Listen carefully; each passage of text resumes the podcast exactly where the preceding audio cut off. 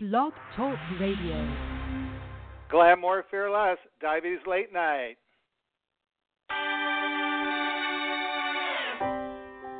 We were on fire, I slashed your tires. It's like we burn so bright, we burn out. I made you chase me, I wasn't that friendly. My love, my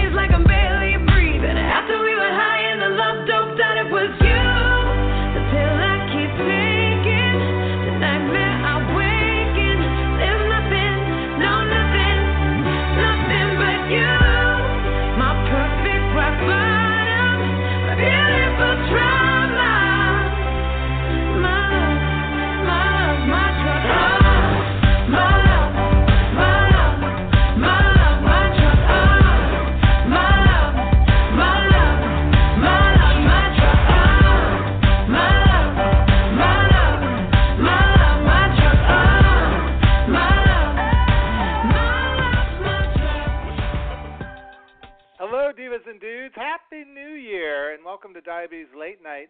I'm your host, Mr. Divabetic, and thanks for listening to our Diabetes Wellness with a Wow podcast.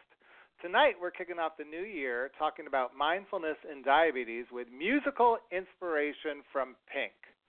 Sometimes I really wish this could be a video instead of a radio show because you could see that I'm hanging up in the sky right now doing aerial acrobatics like our musical inspiration why not just imagine it? and if you're imagining that, let's talk a little bit about mindfulness. A lot of people hear the word and don't know what it really means. Well, mindfulness is a technique used to help you become more aware of moment by moment thoughts and emotions in a non judgmental way. Mindfulness could help you break down the constant cycle of, of becoming stressed, anxious, and depressed, and help you accept the way you're feeling rather than constantly battling to try and change it. Could that be your mindset with your uh, newly diagnosed with type 1 or type 2 diabetes or gestational diabetes? Well, we'll be talking more about that tonight about the idea of being mindful because let's face it, just a little while ago, we all made a New Year's resolution, and unfortunately, due to uh, some research, 90% of us uh, who made some kind of fitness or health resolution will give it up by this weekend. If that's you and you think that's true, then stay tuned because joining me tonight to talk about mindfulness and diabetes are diabetes alert dog and scent detection expert Debby Kay, Walking with Peety author. Can't wait to have him on. Eric O'Grey, poet Lorraine Brooks, yoga for diabetes author, instructor, singer. She's got so many titles. She's amazing. She's going to be leading us on a guided meditation. Rachel Zinman, and of course, the Charlie's Angels of Outreach with Patricia Addy Gentle will all be with me throughout this podcast. We'll also be featuring music from Grammy-nominated artist Pink from her beautiful trauma album, courtesy of Sony Music. Pink said she named her seventh album Beautiful Trauma because she said there's natural disasters at every turn of life, but there's also beautiful people in the world that are having a blast and are being good to each other. If you experience the rain, you'll be able to enjoy the sunshine. And that's what beautiful trauma means to Pink. Now, why don't you take a minute and donate to our Wellness with the Wow podcast by using our PayPal link available on our website, divabetic.org. Thanks in advance for your tax deductible tax deductible contributions. now, our Pink got her name from Quentin Tarantino's film character, Mr. Pink in the 1992 crime drama uh, Reservoir Dogs. Who knew that? That's a good little tip there about our diva inspiration. Her collaborator on this next song goes by many nicknames. Here's Revenge featuring Eminem off her Beautiful Trauma album, courtesy of Sony Music. Let's listen. I'm daydreaming. Let me count the ways how I'll get you.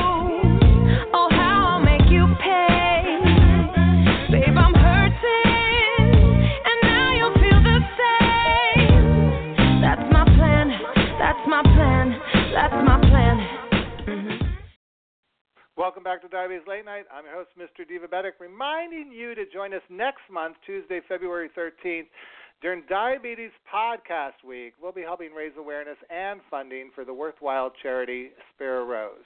So find out more on our website at divabetic.org. Right now, though, we're kicking off the new year with a new theme. It's mindfulness and diabetes to help you live your best diabetes life. Over the next 12 months, we'll be talking about different ways of being how, of being mindful and how it could help you manage your diabetes. This month, though, I thought we would kick off the year by talking a little bit about being mindful of opinions versus facts especially if it pertains to health studies and fictitious health claims, uh, aka, I think we call that fake news, but let's call it fake health news. For the record, a fact is a statement that can be proven true or false. An opinion is an expression of a person's feeling that can, cannot be proven. Opinions can be based on facts, and sometimes they're even meant to deliberately mislead you and others. So when you hear about a health study or claim on TV or your smartphone, and you're at the gym and you're just like, I can't believe that's true like red wine is better than exercise, high protein diets will kill you, or fish oils call, uh, cause prostate cancer, think again. It's better to be mindful and check the facts, check the sources, do your research, and then why don't you take all that information back to your doctor rather than just ditch the treadmill and run off to happy hour, especially when you hear that first one that red wine is better than exercise that's how, in my opinion, you could start to practice mindfulness. Now, practicing all of that seems like, oh, it's too much work. I can't do it. Maybe the problem is your smartphone, because research has stated that when we plug in more, the more we feel distracted and stressed. With that constant ringing, buzzing, and urging you to check me, check me, check me for Facebook likes, Twitter feeds, whatever it is, there, uh, Instagram, they also are, are urging you to leave the present moment and do something else. If you're always on instant reply, you're destroying that balance between your work and your life. And when you begin to, uh, ha- you, it's at the expense of your health, they say, according to research. What can you do about it? How about have a digital detox weekend? Can you imagine? You have to turn off your phone, your laptop, your TV, and just sit back and enjoy quality time with friends and family and try to rejuve or just rejuvenate alone. I've been attempting a digital detox weekend in preparation for this show. Actually, I decided to scale it back a little bit and um in the mornings I've been doing digital detox. So I wake up and instead of going on everything, I have limited it and on my way to work I don't even use my phone. I'm the only person on the New York subway who does not have their phone activated. And I do feel that um I'm much more conscious of what's around me and much more present. And I think uh, that's the beginning of a change because I do get stressed out with the phone and having to look at all those emails and everything every day. And I think it's so important to kind of establish boundaries in your life and become more mindful. And that's exactly what we're going to be talking about tonight. Well, straight ahead, I'm going to be talking to poet Lorraine Brooks about being disconnected from moment to moment experience. But first, it's time for more music because the Grammy Awards are coming up. Our Grammy nominated music inspiration, Pink, will begin the Super Bowl started by singing the national anthem before the championship game in Minneapolis on Sunday, February 2nd. But we've got her here right now, so here's whatever you want, courtesy of Sony Music. Let's listen.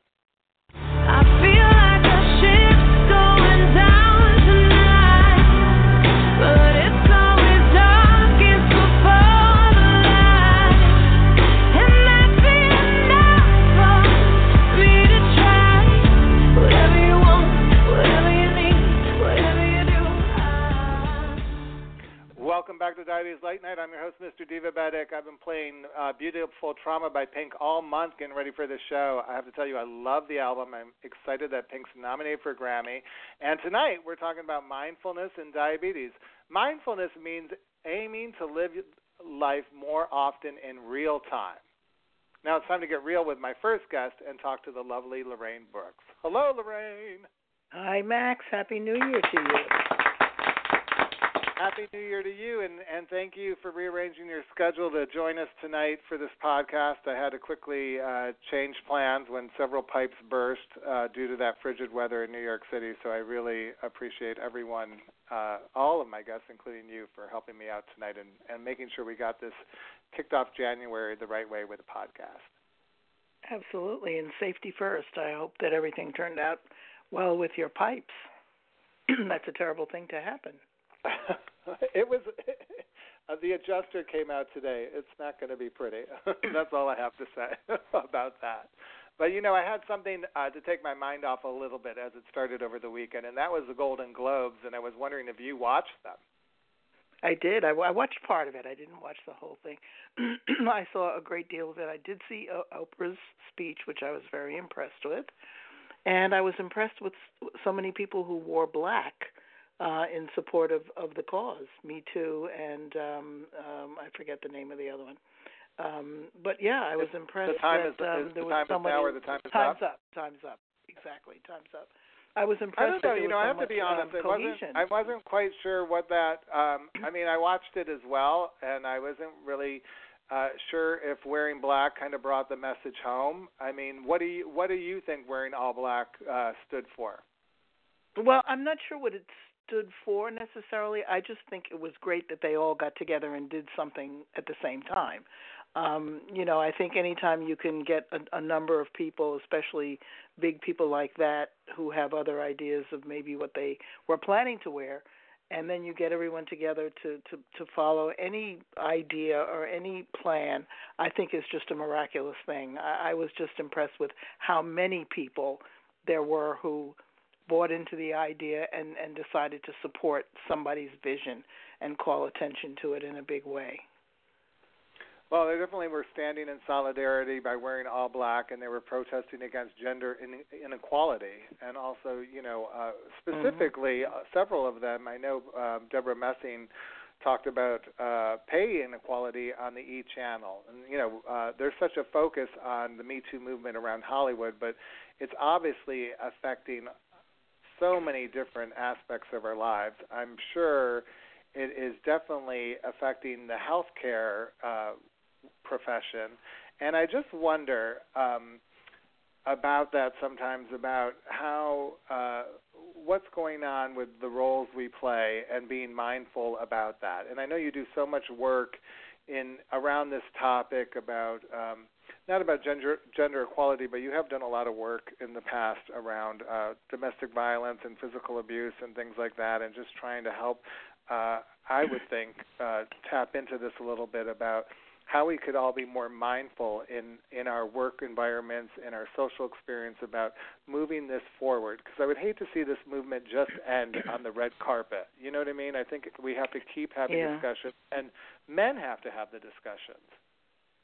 Well, you know, a couple of times during the evening as people were speaking, I was noticing that when people were applauding, the applause was kind of lukewarm.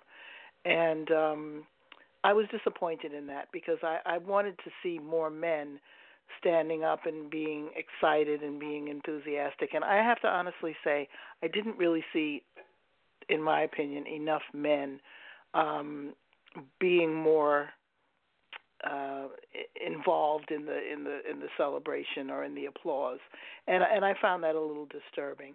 I, I did do a lot of work uh, with domestic abuse victims and survivors, and um, you know, sexual abuse is part of of that scenario. You know, a lot of women are are sexually abused by their partners and even their husbands, and uh, uh, I think some, uh, it, you know, the thinking used to be that if you were married to someone that it wasn't possible to be sexually abused or harassed, that you had an obligation to, you know, to your husband or your spouse to do whatever um, that the person wanted you to do, and that thinking is very, very different now. Um, we, we we understand that uh, just because a person is married or is partnered doesn't necessarily mean that they, uh, you know, have to make themselves sexually available.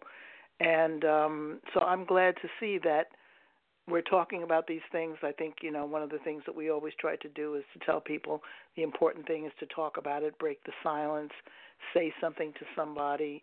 uh, and don't keep it to yourself and let people know this is happening to you. And that's why the Me Too movement is so powerful because how many people are coming forth and saying Me Too, including men.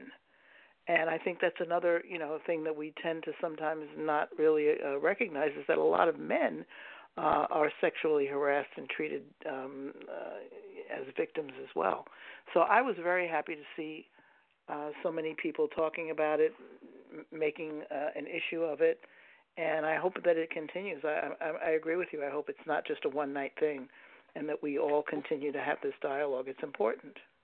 It is important, and I, you know, to me, you know, it always comes back to the shame and blame thing, you know, and like you just said about the silence and how that builds up, and it's almost poisonous. And you know, we have talked a lot about shame and blame over the years on this podcast, specifically around your diagnosis, because so many people uh, the diagnosis, excuse me, of type 2 diabetes. Um, and we'll be talking to author Eric O'Grey a little bit about his his experience living with type 2 diabetes and how he made a huge health change in his life transformation with the uh, help of an adopted dog. But you know, this I I mean, if anything comes out of this, that that idea of solidarity and about the people who might feel shamed or blamed. Uh, on so many different level issues in their life. I don't want to. I'm not saying that they're the same thing, but around the diagnosis of diabetes because of this podcast, I hope they could take from that the idea of what you just said earlier about the power in numbers and the solidarity. And and you know, diabetes is invisible. So when you look at those pictures of everyone dressed in black at the Golden Globes, and you just imagine that they were all living with diabetes and they were all kind of stepping forward and and talking about it. I think that's powerful and I think you know that's kind of using some imagination, but it's also kind of moving forward and using inspiration to kind of propel you maybe out of your own shame and blame and starting a conversation with either your healthcare um, professional, your coworker, your spouse, your children about it's really what it's really like to be living with diabetes and and who could help you and how they could help you uh, uh, how they could really help you. That's what I want the year to be about. Well, I totally agree with you, and I think that it, that applies to any topic. It applies to your health. It applies to any you know any secret or anything that you feel personally shamed or or responsible for, um, including um, healthcare issues or health issues and and you know sexual harassment and and treated differently because you're a woman or because you're gay or or anything. You know, it's it's the same story. It's the same feeling I think that people have when they come out as a gay person or when they come out as a person who's suffering from a particular disease or illness. I reminded uh, back in the days of AIDS when nobody was talking about AIDS and nobody was talking about HIV, and it was very, very difficult for people to come forward and say that they were HIV positive. Um, and and we've we've managed to, I think, deflect some of the guilt away from that, but we still have a long way to go in terms of of uh, other healthcare um, or other health issues, including diabetes. It's very difficult for many people to tell their coworkers or their families that they're suffering from diabetes. There's still a lot of shame and guilt involved in it, and I think um, one of the things that this podcast does is is try to uh, let people know that that there's nothing wrong with with a telling the truth and b uh, you know, asking for support and, and, and being real with your family and friends. I think it's all very important. I do too. And, you know, I probably couldn't have this conversation because it's such a deep topic. Because unless I had done my digital detox today, do you ever feel that? Do you ever feel that you can't put thoughts together anymore because you're always on your phone or you're too plugged in? I do. I do all the time, and I I, I purposely sometimes don't. Well, if I'm doing one thing, and my phone rings or I get a text message, I purposely don't answer it until I'm clear in my head because you can get totally discombobulated with all the things flooding you all the time the the phone the ipad the computer the the real telephone in your house the i mean there's just so many things that i i do have to back off from it every once in a while I, I'm one of those people. I have to admit, this is my terrible secret. I'm one of those people who actually sleeps with my iPad. My iPad is literally under my pillow and um I, I got to stop doing that. It's like it's insane. I listen to music and it puts me to sleep, but then as soon as I wake up in the morning, the first thing I reach for is my iPad. It's terrible. I, no, I just it, made a, ter- it, a big confession. I hope somebody uh, calls up and, and helps me. Yeah, no, it's difficult, but I know you you put this all into a poem, which I'm dying to hear you share with our audience tonight to help us kind of get back to mindfulness and diabetes, kick the year off right. We've got poet Lorraine Brooks. Gosh, I can't speak tonight.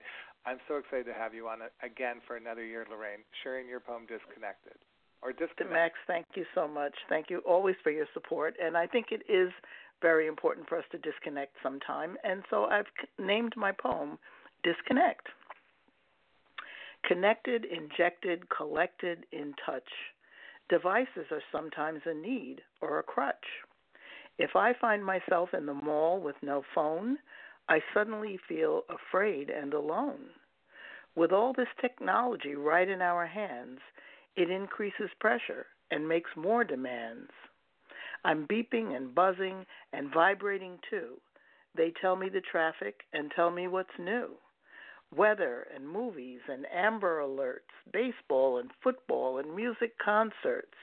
I have the world in my pocket at will, but often I feel that I'm out of it still. There's hazards to all this need to be known. There's risks to our health, as studies have shown. The false sense of intimacy when we're online is making connections that aren't genuine. There's many days when I just put down my screen and those are the times when I feel most serene. I put up my boundaries, turn off the sounds, and try to connect with the peace to be found. We all need alone time to take care of us, time away from the hustle and fuss. My message is always essentially this take care of you first, and don't be remiss. Don't allow life to just fritter away and turn off your phones for a part of the day.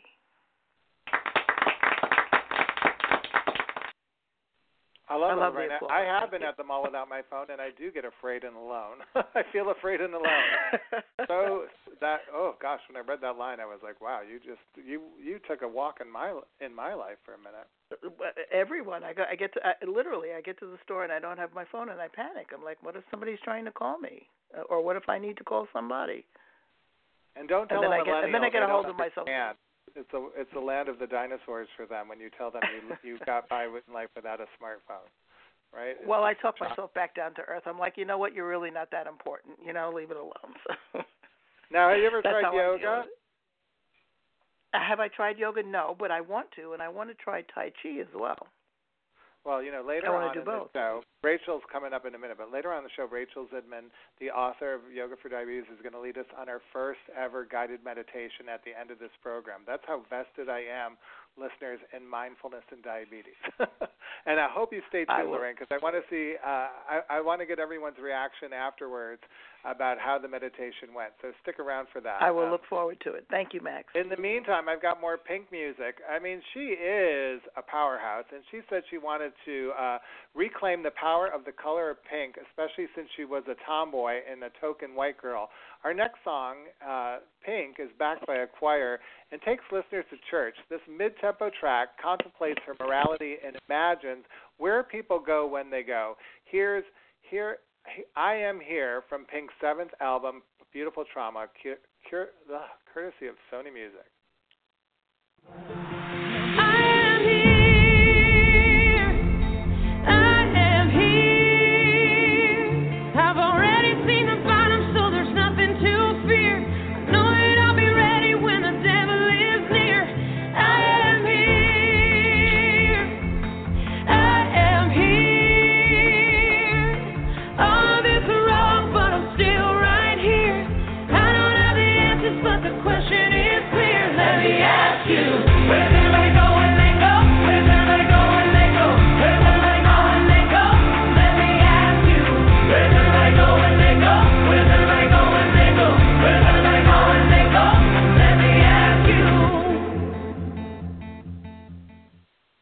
Back to Diabetes Late Night. I'm your host, Mr. Divabetic. I heard that song, I Am Here, and I immediately thought of my next guest, Rachel Zinman. Uh, tonight we're talking about mindfulness and diabetes, and a new study suggests that paying more attention to the experience of exercise itself even the most reluctant exercisers find that they begin to have pleasure in the movement. Well, if you feel like you're sleeping, uh, slipping out of the moment and checking your devices right now, maybe you need some help from my next guest. She's a published poet, musician, best-selling author, and has a new book out on Amazon, Yoga for Diabetes. Welcome back to the program, Rachel Zinman. Hi, Rachel. Hi, Max. Happy New Year. Happy New Year to you. You know, as soon as I heard that song when I was listening to the album, I'm like, I have to introduce Rachel with that song. So I, it's a, I just love that song. It, it really builds, oh. and it's it's very exciting. It was very exciting when I was just listening then, and I thought, oh my God, I love this song. I have to listen to this all the time. no, I, I, it's so funny because that that doesn't always happen, but I, I it lined up perfectly with you in my head. Uh, so I'm excited. Now you were on the show in December. Uh, we mentioned your book, Diabetes. Uh, I'm sorry, Yoga for Diabetes is one of our 12 things uh, for the Blue Christmas, and uh, now you're back. And tonight, um, I, I, we didn't really have a chance to really hear your whole journey of living um, with diabetes, uh, specifically type 1 diabetes. So I wanted to kind of catch our listeners up on who you are and what you do. I, I know you've been teaching yoga for over 30 years, and you've been diagnosed with type 1 diabetes um, for 12 years? Well, no, actually, I was diagnosed with diabetes about nine years ago, but I didn't know that I had type 1. So I was told that maybe it was pre-diabetes, maybe it was uh, something, some anomaly with my blood sugar, and there was a lot of confusion around my diagnosis because I was so fit and I was so healthy, and my doctor just couldn't understand how I could have diabetes. And back then, even nine years ago, I, I live in Australia. Um, they didn't know a lot about um, latent autoimmune diabetes in adults. So I actually didn't find out until six years into my diagnosis that I had LADA. And so that was, it was, you know, quite a shock initially to be diagnosed as someone who had been a yoga teacher all their lives, but then even more of a shock to discover that it was type 1 and um but at the same time it was just such a relief because all of a sudden i knew that um all the you know places that i've been looking and the people i've been asking it was like i couldn't get answers. And then finally i had an answer and i could start to really um you know double down and get even healthier because i was really struggling there towards the end to keep my levels in range. And um i was feeling really disheartened and actually disillusioned and thinking, well, you know, I'm doing all this yoga and I'm I'm eating this vegetarian diet and it's not working. What am I doing wrong? That's exactly what I want to know because usually we're talking to people who uh, you know, felt like their bodies let down and they weren't they weren't really fully engaged in their bodies to begin with when they were diagnosed. But you're the flip side of of being so in tune with your body. I would think from practicing daily yoga and like you said, you're a vegetarian. And I, what was going through your mind? Because we have talked in the past on this show about the journey of acceptance with diabetes. I've never really had a chance to talk to someone like you. I mean, did were you fighting it at first, or I mean, you just mentioned disheartened, or disillusioned. Uh, was that? I mean, was it? I I would just imagine you just could you couldn't understand what was happening. I was completely confused and in denial pretty well from the start. I mean, I can remember I can remember having thoughts like this isn't happening. This isn't true. They've made a mistake. I need to do the blood tests again. You know, I was just I was just adamant and they kept saying, "No, you know, the readings are high. This is definitely going on and we're going to keep an eye on it and we want you to keep an eye on it."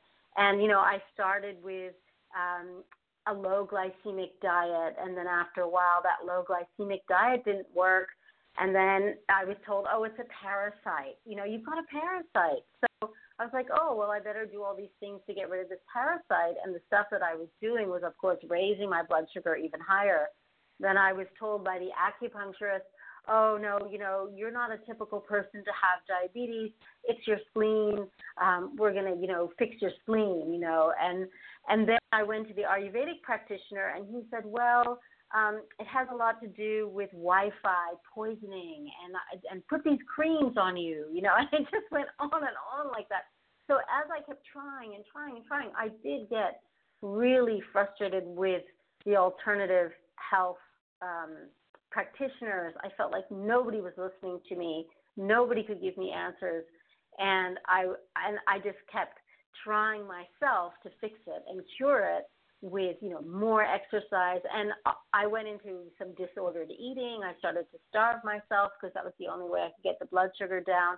And then eventually i got neuropathy and i stopped having my a1c tested. I mean i sort of went from being this ultra healthy fit person to being really in denial and really sick um because i just nobody could tell me you know. So it wasn't until i got the neuropathy and my a1c went to 10.7 that the doctor said to me, actually, it's type. We, we figured it out. It's type one, and you need to go on insulin.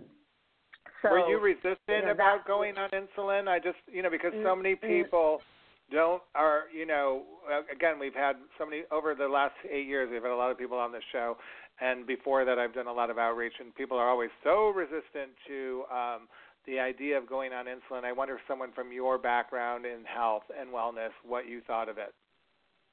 Well, I felt I feel like I was uneducated, and I feel like if the doctor had told me more about insulin and had told me how beneficial it is for somebody with LADA to go on insulin because it keeps uh, the beta cells working, the beta cells get to you know relax, and the insulin takes over. I feel like if someone had said to me, "Look, you know, um, it's it's challenging, but you can manage it and you can travel and you can live a normal life and you can actually do more than you even thought you could. Um, you know, there was no kind of support from the medical establishment for me for me to understand. So they kept saying, you know, well, we don't want you to have to go on medication. They didn't even say insulin. They were talking about metformin. They were talking about other drugs. So for me, it was like once I actually, um, what I did was as soon as I knew that I was going on insulin, I went online and I started to find out and, and read about it and get information. And um, I realized, oh, actually, this is going to help me. And um, and it and it has. It's been amazing. And I've actually just I was on long acting insulin for three years, and I've just started bolusing in the last week and it's incredible how even learning how to bolus and working with bolus insulin has improved my levels so much more, you know, alongside the yoga, alongside meditation and breathing and all the things that I do. It's been a journey for me of surrender, acceptance, allowing, trusting, and um, and and keeping up my practice. So it's not about dropping that and just you know saying okay now I'm just going to rely on medication. It's integrating the two and and trusting that that is you know um, the best program for for most people. I feel that if they've got the holistic side and they've got the medical side, then they're really set for life to have um, fantastic tools to deal with those ups and downs that happen when we are managing our diabetes. And now that I'm bolusing, I really get it. It's intense. well, and I you mentioned a buzzword for me, surrender, because I think um, that's such an important turning point in our lives, especially around our health. So you know that you think of most of us think of surrender as just uh, giving up, letting go, but there is that beautiful thing that comes after that if you're willing to do that and you kind of move forward. So talk a little bit about how you got from that low point to how you began to manage, you know, find just what you meant, you know, find yourself to this higher ground that you were just talking about, where you've you've learned more, you've educated yourself, and you kind of have gone on to kind of embrace that and weave it into your life. Yeah, well, I think you know the main the main point for me was that two week period where I was anticipating going on insulin. So I, I couldn't go on insulin straight away. I had to go and see a diabetes educator. I couldn't get the appointment. I had to wait for the insulin to come into the drugstore. And, you know, there was this whole process. And it was in those two weeks that I, I went through this process of, in my mind, of integrating and saying, you know what, like, all the things that have led up to this moment have been absolutely perfect. They've taught me um, so many things about myself, about how I respond to my thoughts, about how I the beliefs that I've had about health and well-being, and I found myself doing a lot of um, crying and you know sort of feeling a sense of relief, a sense of relief, and I was terrified of taking that first shot. But I also knew that I had to actually go through a barrier. So it was a bit like the sense of you know you you can't go back so for me, surrender was like, okay, now I can't go back now. I've got to move forward. And I've got to just take this risk and see what happens. And and trust that I'll, you know, land safely. So for me, it wasn't about surrender. wasn't sort of yeah, like letting go and going okay. It was like actively moving into the next thing and saying now it's all about moving forward with trust because I think with surrender, you've got to also bring in trust. And I, I know for myself, living with diabetes and, and injecting insulin, that trust has to play a huge part for me because every night when I go to bed, I have to trust that I'll wake up to check my blood sugar, that you know that I've given myself the right amount, that all these things are in play. And um, yeah, so for me, surrender surrender is active, and it's also about trusting. Well, is does, a, does do these terms come easy for you because of your yoga practice? I mean, do you find uh, it seems to me that that kind of goes hand in hand with the, the practice of yoga about the trusting, the surrender, and kind of you know breathing through these movements and allowing your body uh, to find that other state, specifically through the meditations and things like that. Did that did that help ultimately at the end? Was that really kind of helping you work through this journey? Well, absolutely. Um, I guess, you know, for me, because I've done yoga since I was 17, and it's just been, it's like a natural part of my life to go through these set movements, to focus my breath on the movements, to let my mind go. It's not like my mind goes, but I actually bring my mind into a one pointed focus. And when I do that, a lot of the thoughts and ideas and fears and um, insecurities, they they disappear. They suspend for that time that my mind is in that continuum. So as that's happening, I guess it's a form of surrender because I'm not fixated on a thought or a fear. I'm fixated on the breath.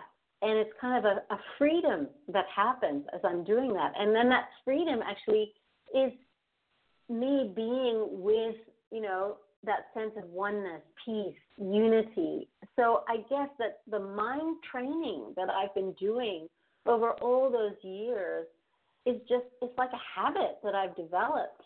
So when I feel like I'm having trouble surrendering or letting go, I yeah, bring my mind into a focus and then I feel that sense of ease. Oh yeah, okay, I'm not the thought. I'm having the thought, but I'm not the thought thoughts happening in my presence. How is it managing your diabetes with yoga? It is still movement, it is exercise, it can be. I know most of us think it's calm and relaxing, but there are some stressful moves. Have you ever had lows through that experience? Either you know, I do a lo- I do a lot of testing, and I always check before and after I practice, and my blood sugar doesn't change. But again, I think that's very much to do with the fact that yoga has been such a habit for me, and I know exactly the you know all the there's no stress for me in any part of the practice. But what I do talk about in the book is that there's not it's not a cookie cutter approach, that different people with different constitutions need a different kind of practice. So, someone who's very fiery and has a lot of heat in their system, and then they decide to do a very hot and uh, strong form of yoga, like hot yoga, they might actually experience lows because the heat is increasing in the body.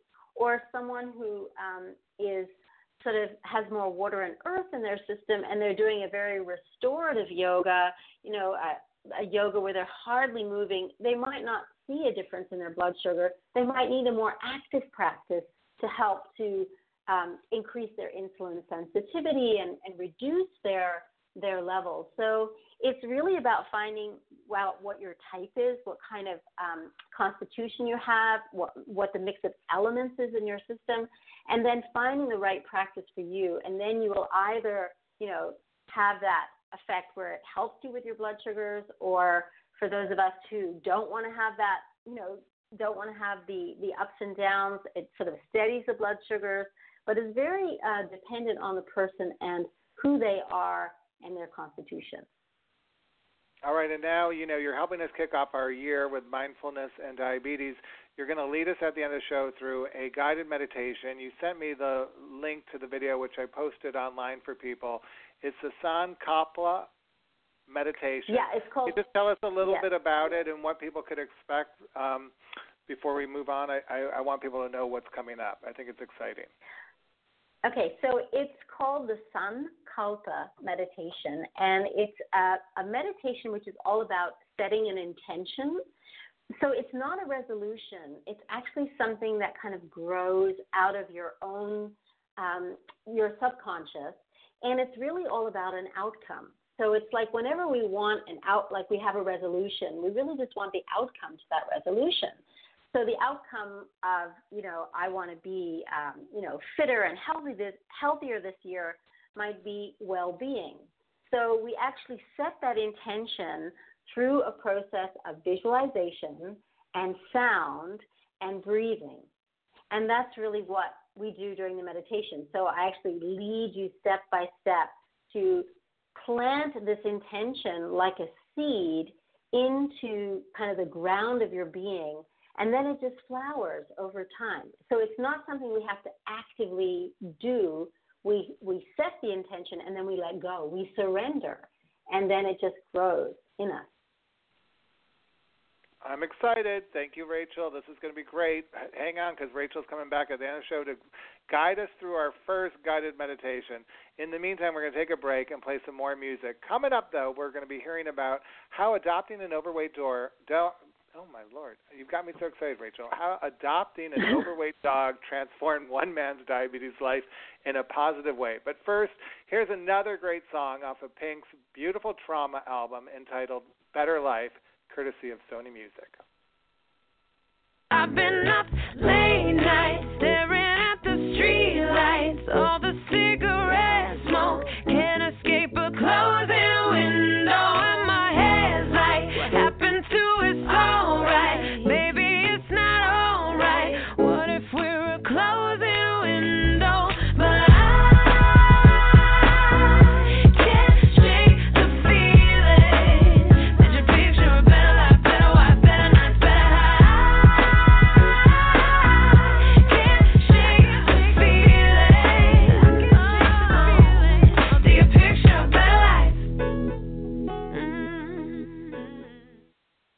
Welcome back to Diabetes Late Nite. I'm your host, Mr. Divabetic, and that was Grammy nominated artist Pink. Tonight we're talking about mindfulness. You know, mindfulness and kindness are two wings to help you soar to dizzy heights of insightful wisdom, unconditional joy, and deep peace. Our next guest in 2010, at the age of 51, was 340 pounds and wore a 4XL shirt. He had high cholesterol, high blood pressure, and he was taking oral medications for type 2 diabetes. He also tried and failed every diet plan, diet book, and weight loss gimmick ever marketed in the U.S. As a last ditch effort to avoid bariatric surgery, he consulted a plant based naturopathic doctor who advised Eric O'Grey to rescue a dog from a local shelter. That's the story. Uh, let's hear more about it with author of Walking with Peety, Eric O'Grey. Hi, Eric. Hey, Max. How are you? I'm so excited to have you on the show. Well, thank you so much. The book. I love the book, The Dog Who Saved My Life, Walking with Peety. It's available on Amazon.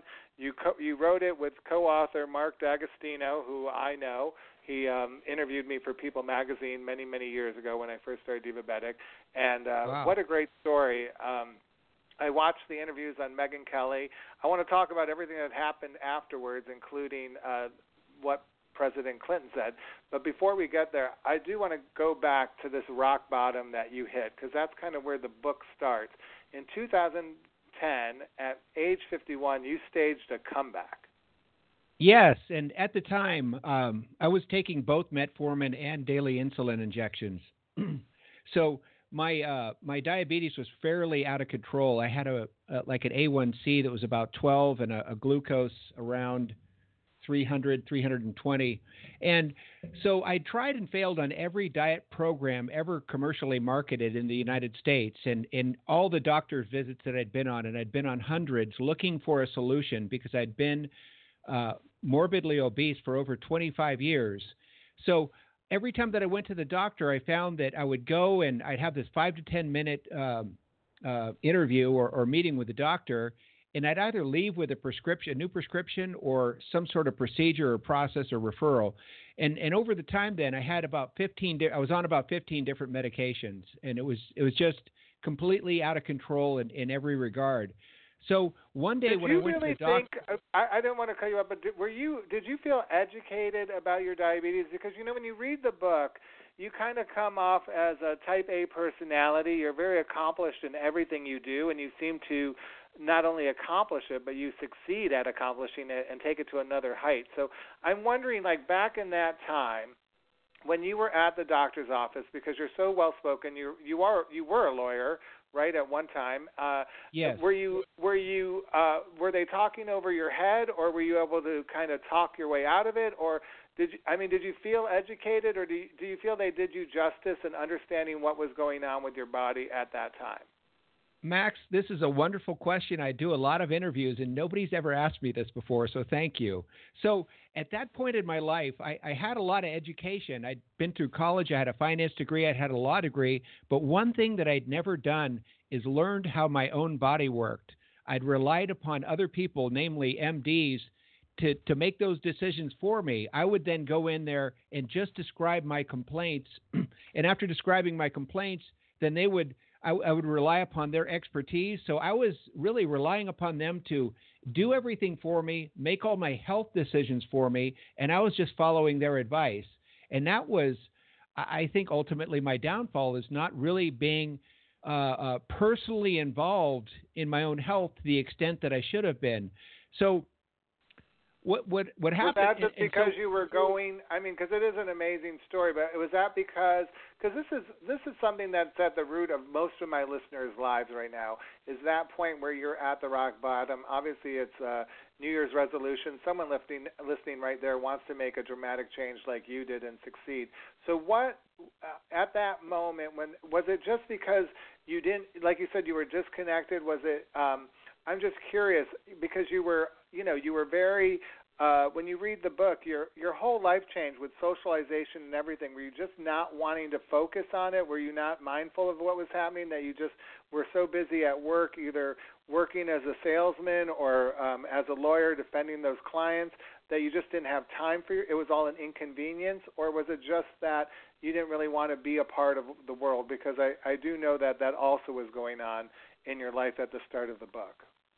So the the slow decline in my health was an insidious problem that built up and grew gradually worse and worse and worse over the years. My weight crept up from, you know, my uh, when I got out of the military around 21, my weight was 180 pounds, and then uh, it just got progressively larger. By 40, I had a 42 inch waist, and I was about, uh, you know, mid 250 and then uh, by 51, I was 340 pounds with a 52 inch waist. So the, the problem is it's a really cruel, gradual process that it happens so slowly that you don't really look, you don't really notice it happening. You look in the mirror every day, and over a long period of time, it's not like you woke up one day and you're 100 pounds heavier than the day before. It's just such a slow process. You don't really know that it's happening, and the negative effects and the pain and the mental fog and the, the chronic fatigue and everything just kind of built up so that the worse it gets, the more you kind of get used to it and it becomes your new normal, is, is what happens. So, no, absolutely. Thank you for going a little bit more into it because I just I, I think people connect with that story because now when they hear what happens, they're going to kind of want to come back and realize that you're just like them.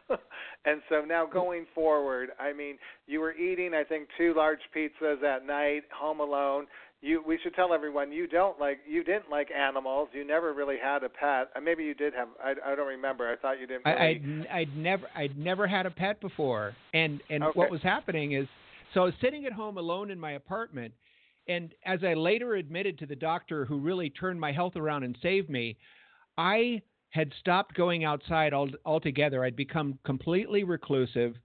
Um, I hadn't been on a date in 15 years.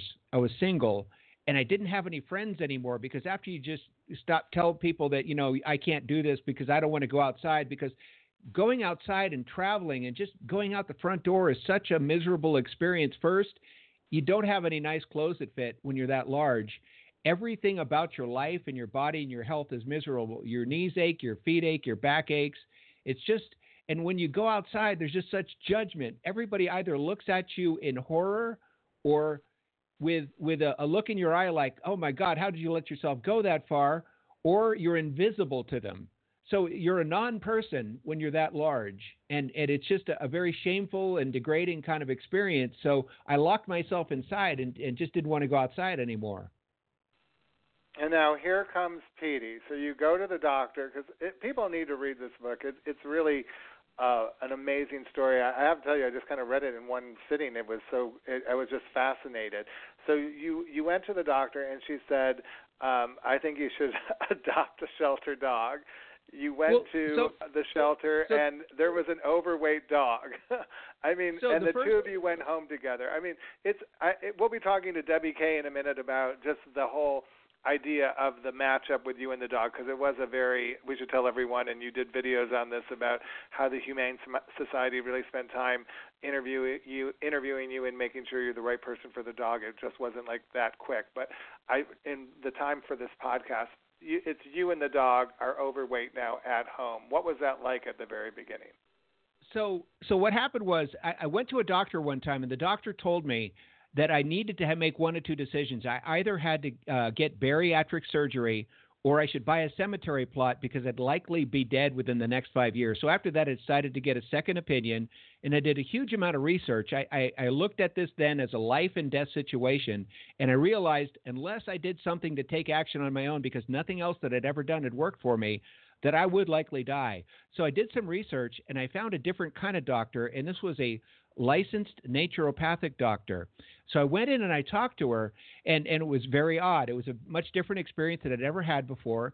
She, rather than spend five minutes with me, she spent an hour and a half with me. And at the end of this time, she, she put me on a plant based diet and she told me to go adopt a dog uh, from my local shelter. And that really struck me at the time because I'd never had a pet before. So immediately I asked her, I said, you know, is it okay if I get a cat instead? And she just looked at me and she said, Have you ever walked a cat? And I said, No, uh, but I think I've seen it done on TV. So I went, I, I, I decided that I was going to strictly follow her advice and do exactly what she said because nothing else that I'd ever done had worked for me.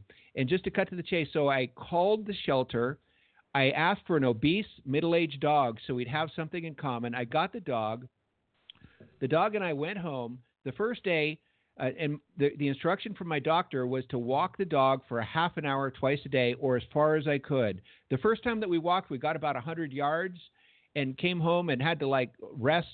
I had to rest for a couple hours after that because at the time I was so out of shape that I was out of breath tying my own shoes. So after that, the dog and I really bonded, and and it just it was the strongest feeling of unconditional love and uh, of just uh, the bond of brotherhood that I'd ever experienced before with with a person or an animal, and and so the dog was in such bad shape. Also, he was 75 pounds. He should have been 50. I stopped feeling sorry for myself and I started feeling sorry for the dog, and he was Peety.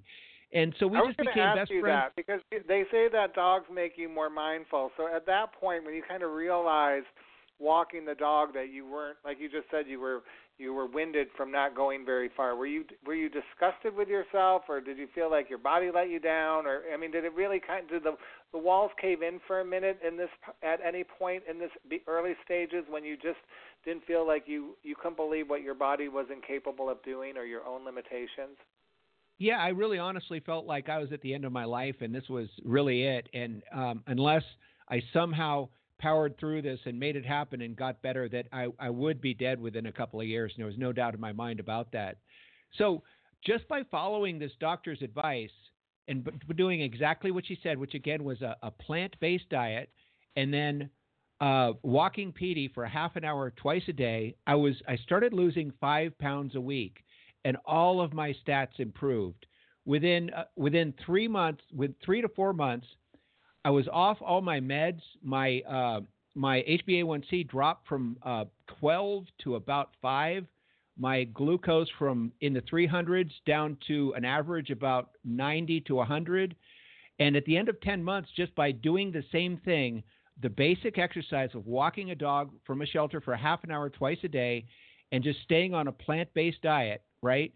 I lost 140 pounds. All of my stats were normal. I got off all meds, and that was seven years ago. And I've maintained the same exact weight ever since. My weight hasn't fluctuated up or down more than two pounds per year during that time just by doing the exact same thing, uh, which is a lifestyle, a maintenance lifestyle. And uh, I just felt better than I'd ever felt in my entire life. My energy was extraordinary, and the dog lost 25 pounds also. He he went down from 75 to 50, and he became just a, a really happy, proud dog. Well, I, I, this is such an amazing story, and I want to I want to touch on another aspect that you didn't mention. You did not cook when this started, and so she you went to your doctor, and she started giving you recipes, and and it's kind of funny in the book uh, you know, you talk about just feeling overwhelmed. I think making the first uh, making beans for the very first time in your home, and now and then you went. I mean, not only did you have that amazing transformation with from taking a few steps to running marathons, but cooking, you actually ended up going to cooking or taking cooking classes with some of the top chefs in the Bay Area. Talk a little bit about that because a lot of people who are listening again are very much, you know, we're a takeout generation. They think they, there's no way could they cooking is very intimidating. They think they're, you know, the oven would make for a better storage space. So I mean, what what changed your mind about that? Max, I was on the window diet, which means that if they didn't hand it to me through a car window, I, I didn't eat it. So, so I either had like home delivery or food through my car window, or on occasion I would go to the supermarket and buy frozen prepackaged foods. So, I at age 51 had never cooked before. The only thing that I knew how to do really was boil water or use a microwave. So my my new doctor um, taught me how to cook. And and she basically gave me recipes and what we did was we met every week and we had a meeting every week and during that meeting she would weigh me. We talked about what worked and what didn't and I'd leave with some new recipes to try and then she would actually tell me exactly how to prepare these things. And so I did all this and I actually got pretty good at this following her instructions. So in in terms of self education I decided hey I'm going to take this to the next level and I, I signed up for some uh, plant based cooking classes, and I learned how to make really delicious, satisfying foods using nothing but whole plants, herbs, and spices that looked and tasted like the unhealthy foods that I previously ate. But these were very healthy and didn't include all the uh, uh, the toxic baggage or the the things that were causing me the health problems in what I'd previously eaten. So yeah, and then as part of that, I went even further, and because I didn't really know how my body worked, I decided that why, you know, if this works so well for me, why isn't every doctor on the planet screaming this from the rooftops as the primary procedure for patients rather than just starting everybody off on medication? So I went to a local community cl- uh, college, and in night classes, I signed up for the full curriculum of classes that would qualify for the prerequisite to get into medical school. So I took all those classes over a couple of years, which were Uh, uh, chemistry, organic chemistry, anatomy, physiology, etc. And I learned how my body worked. I learned how to read medical journals and how to read food labels and things like that so that I could make my own informed decisions and I didn't have to rely upon anybody else to tell me how my body worked or what I should do to maintain or achieve my health. And it was the greatest decisions that I've ever made, that level of self education. I'm now very comfortable with you know, everything and, and cooking and everything. And I'm just a completely changed person. And it's all because a, a doctor really cared. And it's because of a dog that I had a bond with that just turned on my ability, my, my desire just to live again. It was like flipping a switch or coming out of the matrix in terms of the person I was before versus the person I was after. And it was a combination of those two things that made the difference for me. I love it. All right, Eric, stick around because um, I'm going to bring in our experts in a minute. I want to talk to scent detection expert Debby Kay. Uh, she's a diabetes alert dog expert. She's worked with dogs her whole life about your story, as well as our diabetes educator, registered nurse Patricia Addie-Gentle. But first, we're going to take a minute so they can collect their thoughts and, and register about uh, your amazing story. I love the book. Go on Amazon right now while I play this ne- next song by our musical inspiration, Pink. She's nominated for Best Pop Solo Performance at the 60th Annual Grammy Awards. Did you catch her appearance in 2010 when she amazed the crowds when she sung Glitter in the Air while being twisted in the air? and performing acrobatics like you would see during a circus, it blew me away. Well, here's the song she's nominated for. What About Us, courtesy of Sony Music. Let's listen. What about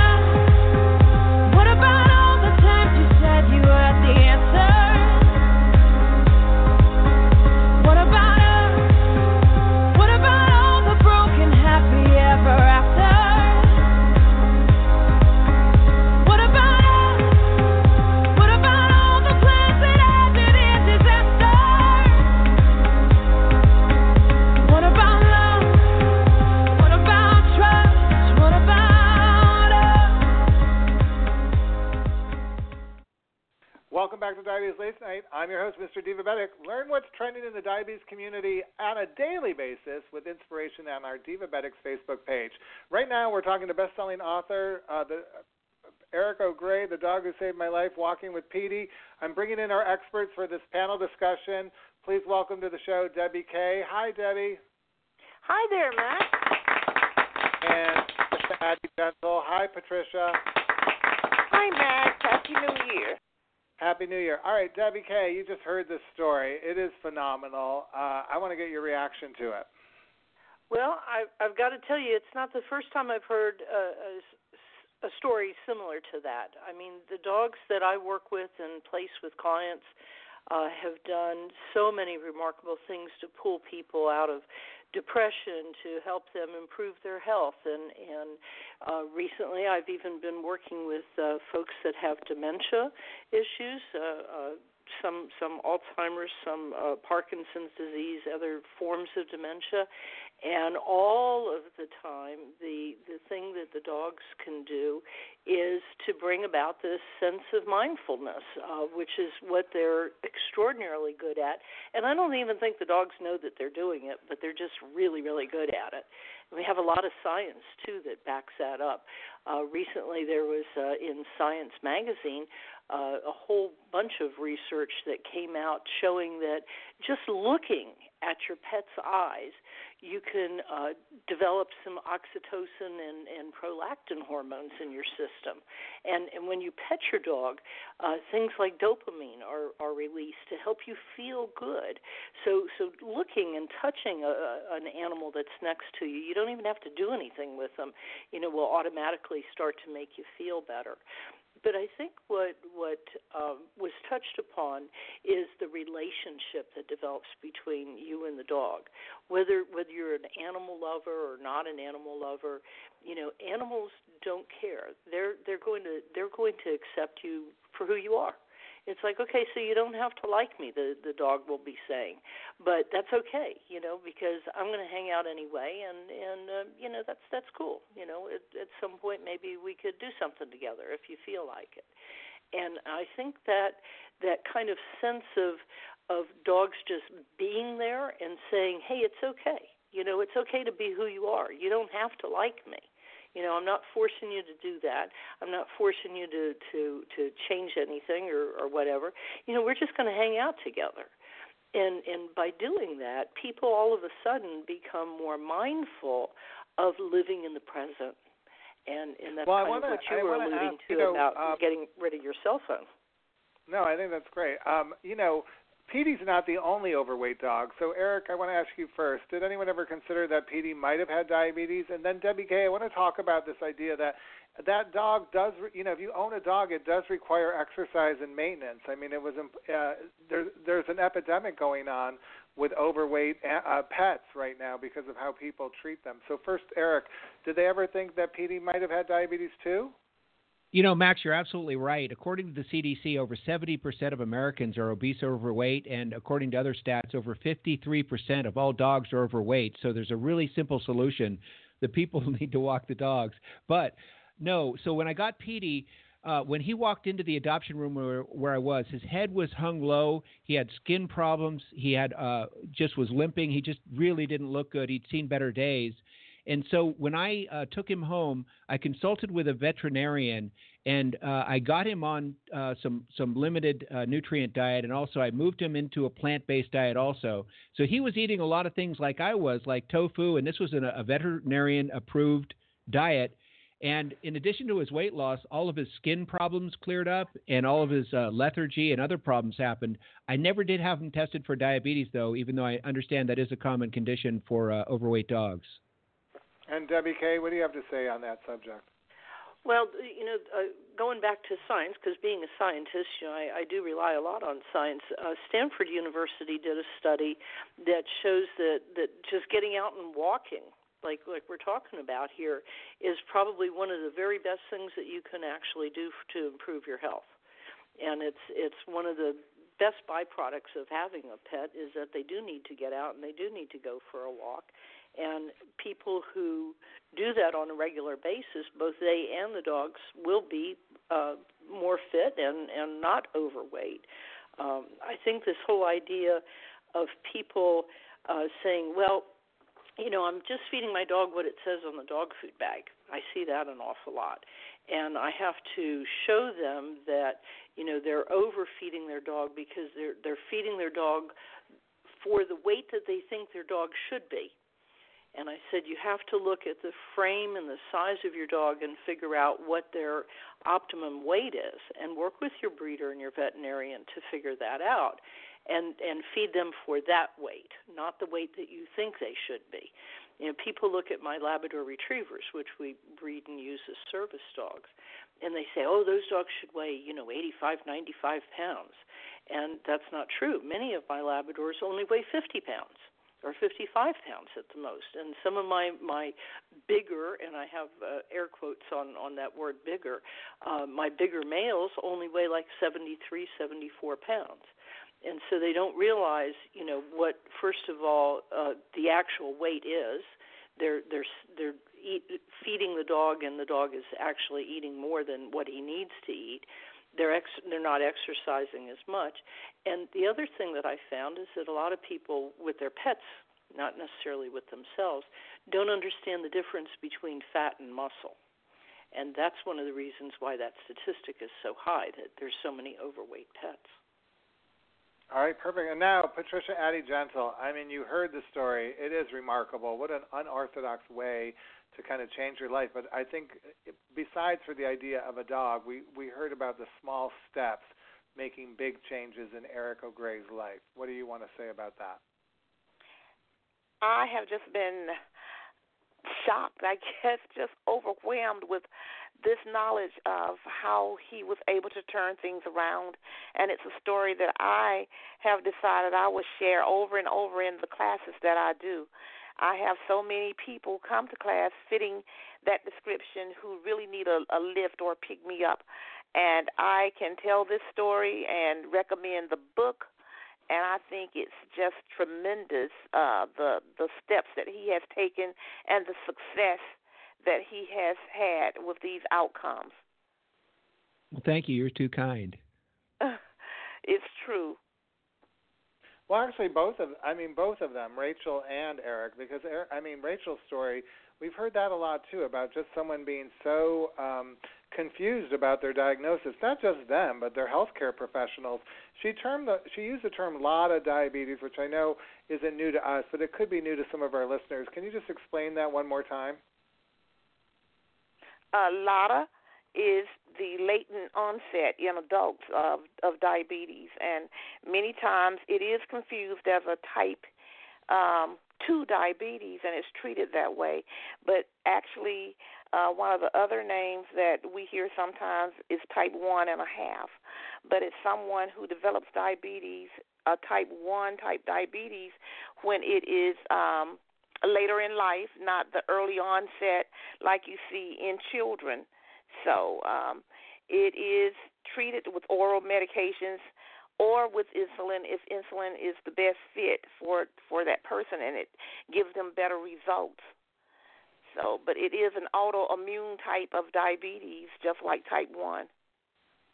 All right. Well, now it's time for our, our lightning round uh, questions with all of you right now. Eric, did you have neuropathy at all in your feet when you were um, right before you began this journey? Uh, Rachel mentioned she was experiencing it. I'm wondering if you had any of that when you initially began exercising and how it might have affected you as you continued your program and going into the marathons and things like that. Yeah, I did have diabetic nerve uh, pain and uh, really arthritis and, and various other different things. After my health improved uh, through a plant-based diet and just you know conditioning myself up to walking. At the time that I got to the end of that, I all that had disappeared, and and I assumed I don't know, and I didn't really look at it or research it further that that was caused at least in large part by the insulin. I mean, I, I don't know the science on that. I, I have to be honest, but uh, all the pains and the aches and everything and the diabetic nerve pain um, all went away as as as my health improved and my weight dropped. Okay, um, back to Debby Kay. Walking your dog seems like a walk in the park, but sometimes when you have an untrained dog, that's almost impossible. And needless to say, trying to run with a dog is even worse. Is that how? If you've never trained a dog and you get a dog, how can you even begin to manage that? Well, that's what professional dog trainers are for. I mean, they're they're there to help you, and there's a lot of really good programs out there.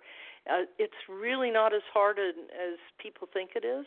A lot of it is just applying the right uh, reinforcement and, to the to the situation that you want to uh, to have happen over and over again. So we would reinforce the dog for all the good behavior and and just ignore all the bad behavior. And what people tend to do, um, in in my observation, is they tend to uh, ignore the good behavior, and then they punish the bad behavior.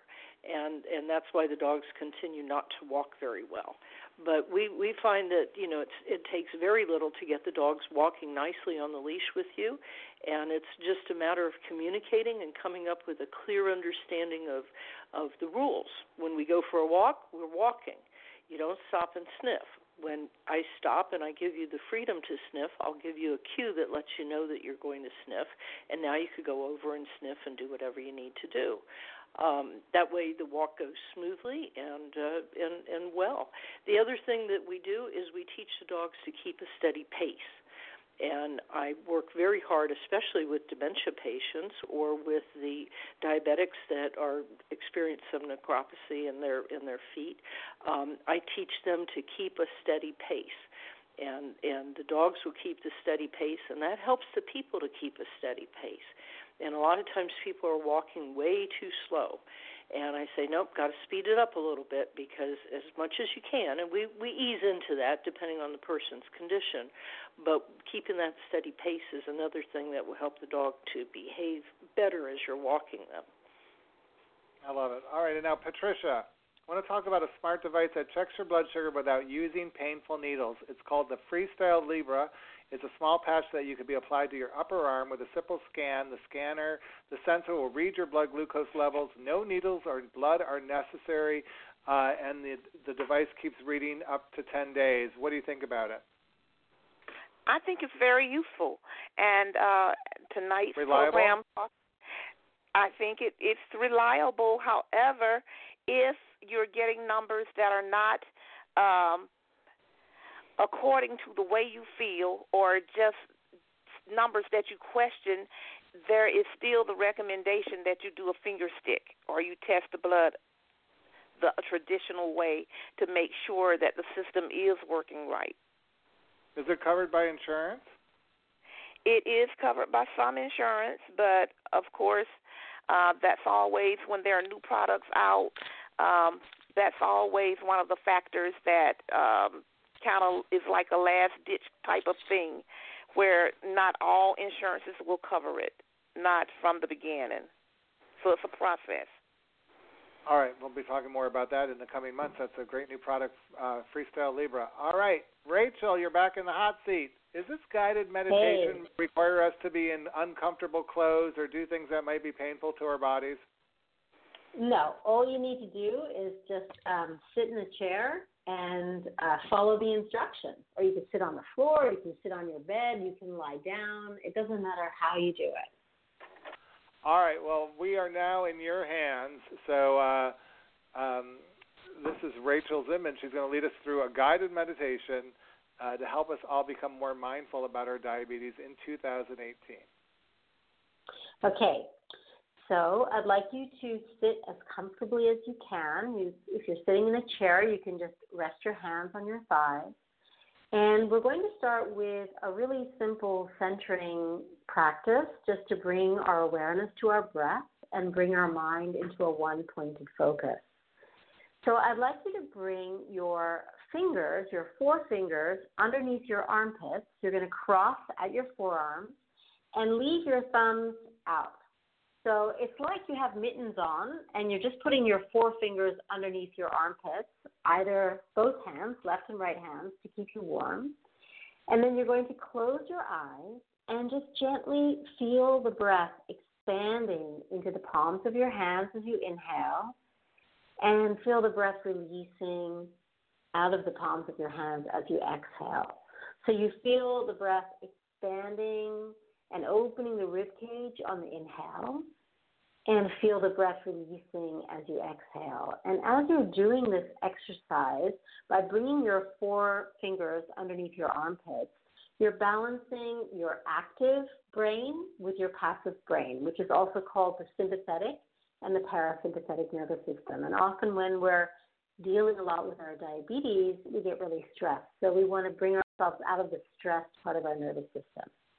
So take a couple more deep breaths here, really feeling that expansion of breath into your hands and then the release of breath.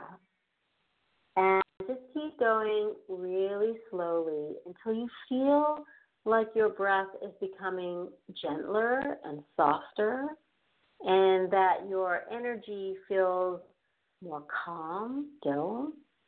So it might take a few more breaths to do that. And then as you're doing that and you feel that calmness, you can just release your hands from underneath your armpits and just bring your hands down and rest your hands on your thighs again. And then just for a moment, be aware of the breath entering and leaving your nostrils. So you're bringing your mind into that one pointed focus. Just inhaling and exhaling. And then from here, I'd like you to imagine that at the front of your forehead or inside your mind is a blue screen. And I'm going to refer to this as the blue screen of your mind. And without thinking too much or, or trying too hard, I'd like you to allow a word to come to you, which is an intention or a way that you'd like to move forward into the new year. So it might be one word, it might be a phrase, it could be something like courage or more balance or making an effort to uh, take care of myself more. That might be a phrase. Or it might just be more support, better self care, anything that you think will really support you in the year ahead. And then once you have that phrase or that word or even just the feeling, I'd like you to write, imagine that you're going to write in silver handwriting that intention on that blue screen. So, writing that word in your own handwriting in your mind's eye on the blue screen of your mind.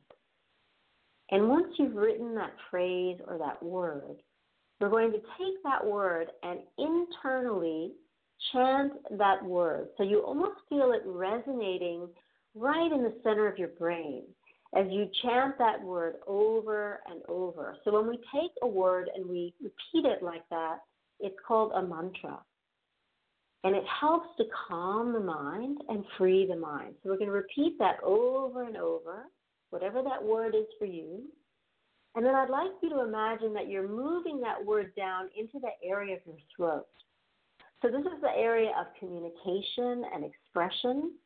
And you're going to continue to internally chant that sound over and over and over, right in your throat area. So you might do it three times or four times. And then you're going to move the awareness to the center of your heart. This is the element of air. It's also love and care and openness. And in this area, you're going to keep, again, vibrating that sound internally, that phrase, or just the word, and just feel it moving in and out as if it's in time with your heartbeat. And then gently, again, we're going to move that word down to your solar plexus. This is the area of your power and your will. So it becomes stronger here. And you repeat that phrase, that word, that intention to yourself as you feel it just below your rib cage in the area of your solar plexus. And this is the fire element. So we're burning and heating it up now and firing ourselves up. And then we move it right down to the pelvic area. This is where the water element is this is where it becomes creative and fertile. And again, repeating that phrase, maybe once, maybe twice, or the word a few times, just so you really feel it there. And then planting it right down into the pelvic floor. So the pelvic floor is the earth element. And as you plant it, it's a, like a seed that you're putting right down into the earth. And as you plant it, you cover it with dirt and you let go of the word. Completely let go. And just imagine that intention like roots, you know, traveling down like tap roots deep down into the earth and reaching this almost um, black, deep soil. And then from there, you're going to sense the sap of the tree, like a tree growing in you, moving up from the pelvic floor, moving up the center of your body, and forming a beautiful flower in your heart. So this intention has been planted, and now you're growing it into your heart. And I just want you to imagine the perfume of that flower traveling up into your nostrils and bringing that sweet scent all through your mind so that your mind is clear and free and open. And you don't need to worry about the intention anymore. You're just living in that beautiful scent, that perfume of the growth of your intention in your heart. And just take a few moments to breathe that in, deep and slow.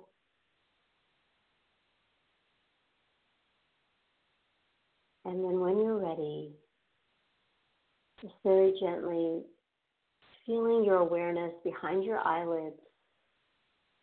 And then just gently opening your eyes and taking in the world around you and you don't need to worry about the intention. You don't need to think about it again. If you'd like to repeat the meditation, it's really great to do it every day for six weeks just to really implant that intention in your mind and in your heart.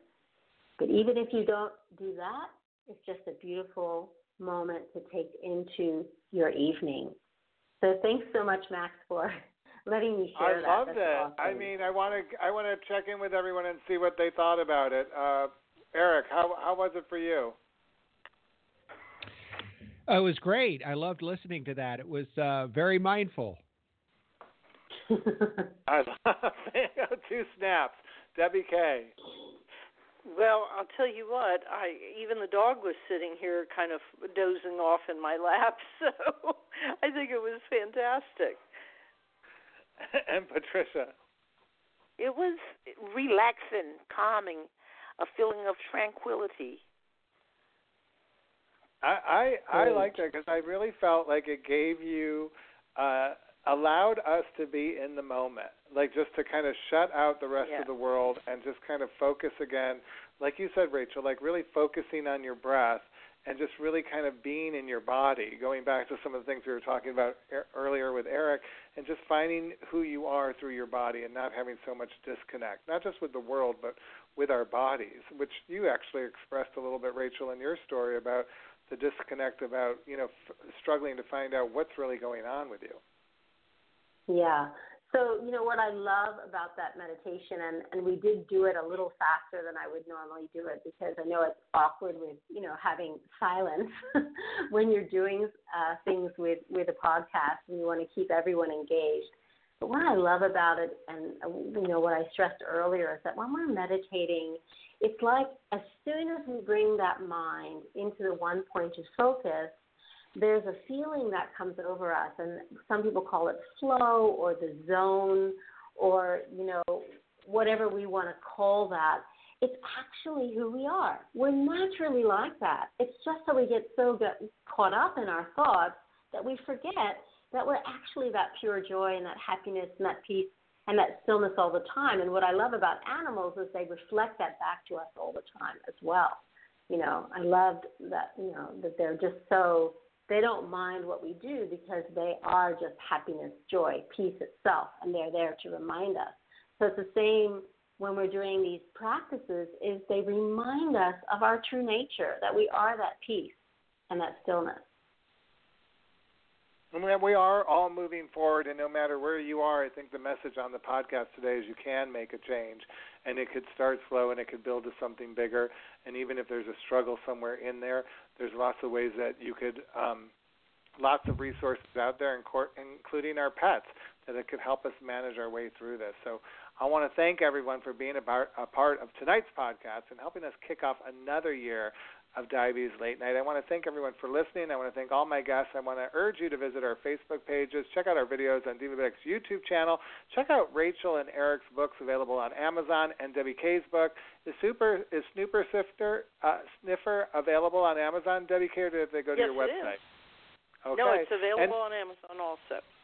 and I forgot to tell them, Debby Kay, we're going to be this spring. We're going to be back uh, with our Diabetes Alert Dog. Fashion Show at the um, Central Farm Markets oh, in Mosaic. Uh, for, we're looking forward to that. And don't forget, Vandross Festival is in May 2018. I'll be celebrating the legacy of Luther Vandross in New York City. All the dates and all the shows are on our website at divabetic.org. Grammys are coming up. It's award show season, so remember, every diva has an entourage, and I'm so glad to be your uh, part of yours. Let's get happy, stay healthy together, and let's watch the Grammys because she's going to be on it. Our diva inspiration, Pink, says she's lived by one piece of advice from her father all these years: always tell the truth, always shoot from the hip. You might not have many friends, but you'll never have enemies because people will always know where you're coming from. Here's our final song from Pink, everybody. Thanks for tuning in. Where We Go, courtesy of Sony Music.